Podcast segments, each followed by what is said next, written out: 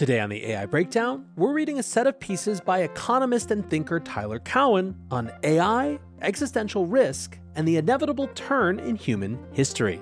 The AI Breakdown is a daily podcast and video about the most important news and discussions in AI. Go to breakdown.network for more information about our newsletter, our Discord, and our YouTube channel.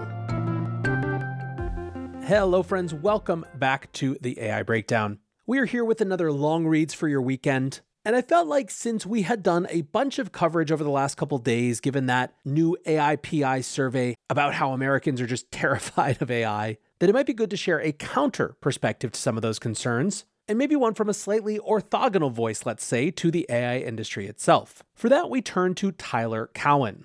Tyler Cowen is a professor of economics at George Mason University. He's a Bloomberg columnist, but he's probably best known for his blog Marginal Revolution. The first piece of Tyler's that we're going to read today was published on March 27th. It is called Existential Risk, AI, and the Inevitable Turn in Human History. Tyler writes In several of my books and many of my talks, I take great care to spell out just how special recent times have been. For most Americans, at least, for my entire life and a bit more, there have been two essential features of the basic landscape one, American hegemony over much of the world and relative physical safety for Americans, Two, an absence of truly radical technological change. Unless you are very old, old enough to have taken in some of World War II, or were drafted into Korea or Vietnam, probably those features describe your entire life as well. In other words, virtually all of us have been living in a bubble outside of history. Now, circa 2023, at least one of those assumptions is going to unravel, namely, number two. AI represents a truly major transformational technological advance. Biomedicine might too, but for this post, I'll stick to the AI topic as I wish to consider existential risk. Number one might unravel soon as well, depending how Ukraine and Taiwan fare. It is fair to say we don't know, nonetheless, number one also is under increasing strain. Hardly anyone you know, including yourself, is prepared to live in actual moving history. It will panic many of us, disorient the rest of us, and cause great upheavals in our fortunes, both good and bad. In my view, the good will considerably outweigh the bad, at least from losing number two, not number one, but I do understand that the absolute quantity of the bad disruptions will be high. I am reminded of the advent of the printing press after Gutenberg. Of course, the press brought an immense amount of good, enabling the scientific and industrial revolutions among many other benefits. But it also created writings by Lenin, Hitler, and Mao's Red Book. It is a moot point whether you can blame those on the printing press. Nonetheless, the press brought, in combination with some other innovations, a remarkable amount of true moving history. How about the wars of religion in the bloody 17th century to boot? Still, if you were redoing world history, you would have taken the printing press in a heartbeat. Who needs poverty, squalor, and recurrences of Genghis Khan like figures? But since we are not used to living in moving history, and indeed most of us are psychologically unable to truly imagine living in moving history, all of these new AI developments pose a great conundrum. We don't know how to respond psychologically, or for that matter, substantively. And just about all of the responses I am seeing, I interpret as copes, whether from the optimists, the pessimists, or the extreme pessimists, e.g., Eliezer. No matter how positive or negative the overall calculus of cost and benefit, AI is very likely to overturn most of our apple carts, most of all for the so called chattering classes. The reality is that no one at the beginning of the printing press had any real idea of the changes it would bring. No one at the beginning of the fossil fuel era had much of an idea of the changes it would bring. No one is good at predicting the longer term or even medium term outcomes of these radical technological changes. We can do short term, albeit imperfectly. No one. Not you, not Eliezer, not Sam Altman, and not your next door neighbor. How well did people predict the final impacts of the printing press? How well did people predict the final impacts of fire? We even have an expression playing with fire. Yet it is, on net, a good thing we proceeded with the development of fire, in parentheses, Tyler writes, Fire? You can't do that. Everything will burn. You can kill people with fire, all of them. What if someone yells fire in a crowded theater? So, when people predict a high degree of existential risk from AGI, I don't actually think arguing back on their chosen terms is the correct response. Radical agnosticism is the correct response, where all specific scenarios are pretty unlikely. Nonetheless, I am still for people doing constructive work on the problem of alignment, just as we do with all other technologies to improve them. I have even funded some of this work through Emergent Ventures. I am a bit distressed each time I read an account of a person arguing himself or arguing herself into existential risk from AI being a major concern. No one can foresee those futures. Once you keep up the arguing, you are also talking yourself into an illusion of predictability. Since it is easier to destroy than create, once you start considering the future in a tabula rasa way, the longer you talk about it, the more pessimistic you will become. It will be harder and harder to see how everything hangs together whereas the argument that destruction is imminent is easy by comparison. The case for destruction is so much more readily articulatable. Boom! Yet at some point, your inner Hayekian, or Popperian, has to take over and pull you away from those concerns, especially when you hear a nine part argument based on eight new conceptual categories that were first discussed on Less Wrong 11 years ago. Existential risk from AI is indeed a distant possibility, just like every other future you might be trying to imagine. All the possibilities are distant. I cannot stress that enough. The mere fact that AGI risk can be put on a jar with those other distant possibilities simply should not impress you very much. Given this radical uncertainty, you still might ask whether we should halt or slow down AI advances. Would you step into a plane if you had radical uncertainty as to whether it could land safely? I hear some of you saying. I would put it this way our previous stasis, as represented by my number one and number two, is going to end anyway. We are going to face that radical uncertainty anyway, and probably pretty soon. So there is no ongoing stasis option on the table. I find this reframing helps me come to terms with current AI developments. The question is no longer, go ahead, but rather, given that we are going ahead with something, if only chaos, and leaving the stasis anyway, do we at least get something for our trouble? And believe me, if we get nothing, Yes, we will re enter living history and quite possibly get nothing in return for our trouble. With AI, do we get positives? Absolutely. There can be immense benefits from making intelligence more freely available. It can also help us deal with other existential risks. Importantly, AI offers the potential promise of extending American hegemony just a bit more, a factor of critical importance, as Americans are right now the AI leaders.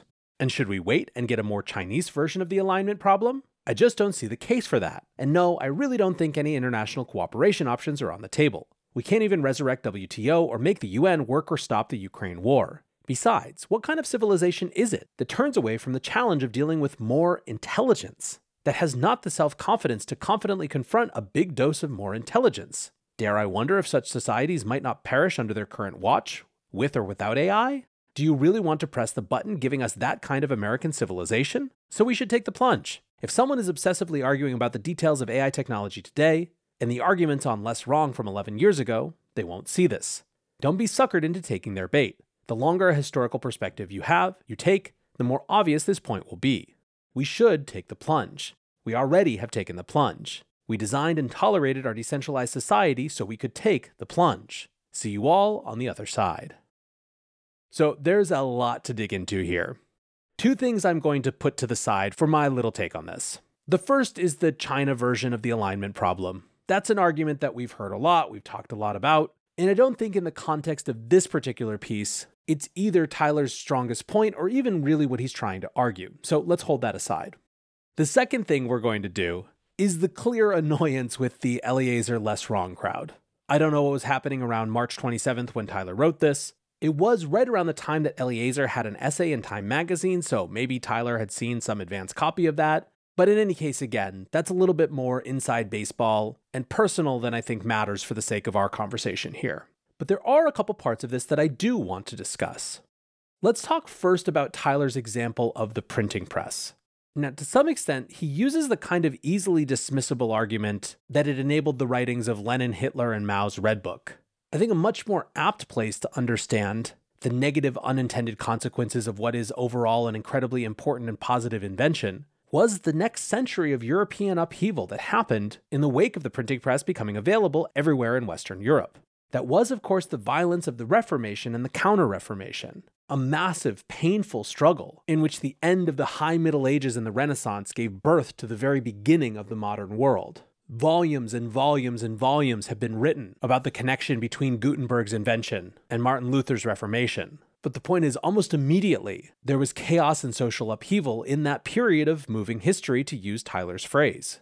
What's interesting about that example is one, the clear reality that yes, the world is better when information is easier to move around, as it was in the case of Gutenberg and books, than it was before that. And two, that it's a great example of how, in most cases in history, technology is not necessarily the cause of upheaval, but the enabler of something that was already brewing. In this case, for example, it wasn't the rise of the printing press that made Europe's faithful upset with their Catholic leaders. It was a 150 year process of losing faith in that institution, involving a multi decade period in which there were three people claiming to be the Pope and each having very serious factions agreeing with them. It wasn't the printing press that made a Medici Pope decide to start selling indulgences en masse that finally triggered Martin Luther. To paraphrase Billy Joel, Gutenberg didn't start the fire. So let's come back to Tyler's broader piece, though, because ultimately I'm kind of just extending his analogy here. I'm not disagreeing with it. In fact, I'm validating it.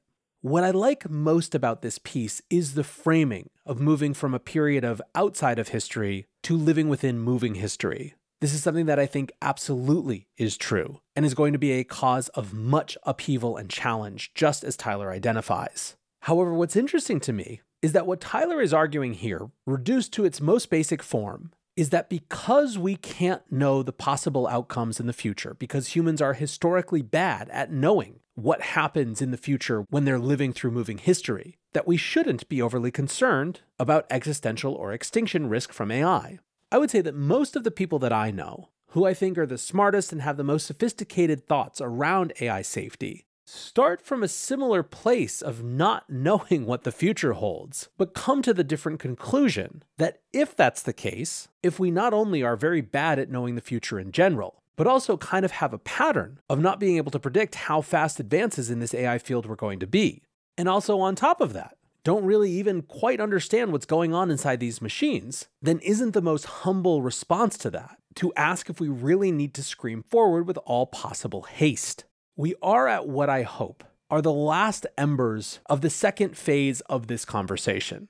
I would characterize the first phase as the AI safety folks screaming into the void, and the second phase as this interstitial or liminal moment that we've been living through, where all of a sudden a lot of people tend to find themselves agreeing that these are real concerns and things that they'd like to see addressed. In that second weird in between phase, the sides are hyper essentialized and reductive. It's scream headlong forward as fast as you can, i.e., accelerationism, or stop now because it already might be too late, on the other hand. What I think phase three might look like is a little bit more dispassionate splitting the difference. I'll actually use a for example from the AI Policy Institute that we profiled a couple days ago. On their website, they talk about how two big policy changes that would make a difference right now would be for regulators to regulate data centers and for models to have to go through some gauntlet of proving they're safe before they're released to the public. Now, obviously, each of those issues has a ton to debate within it, but at least then we're debating specific policies rather than whether to do something or not. Anyways, even if you don't agree, I hope you will have enjoyed Tyler's framing of these issues and his putting it in a historical context, and maybe found that at least a little bit useful. I, of course, appreciate you guys listening, spending some time on a weekend with me. And so until next time, peace.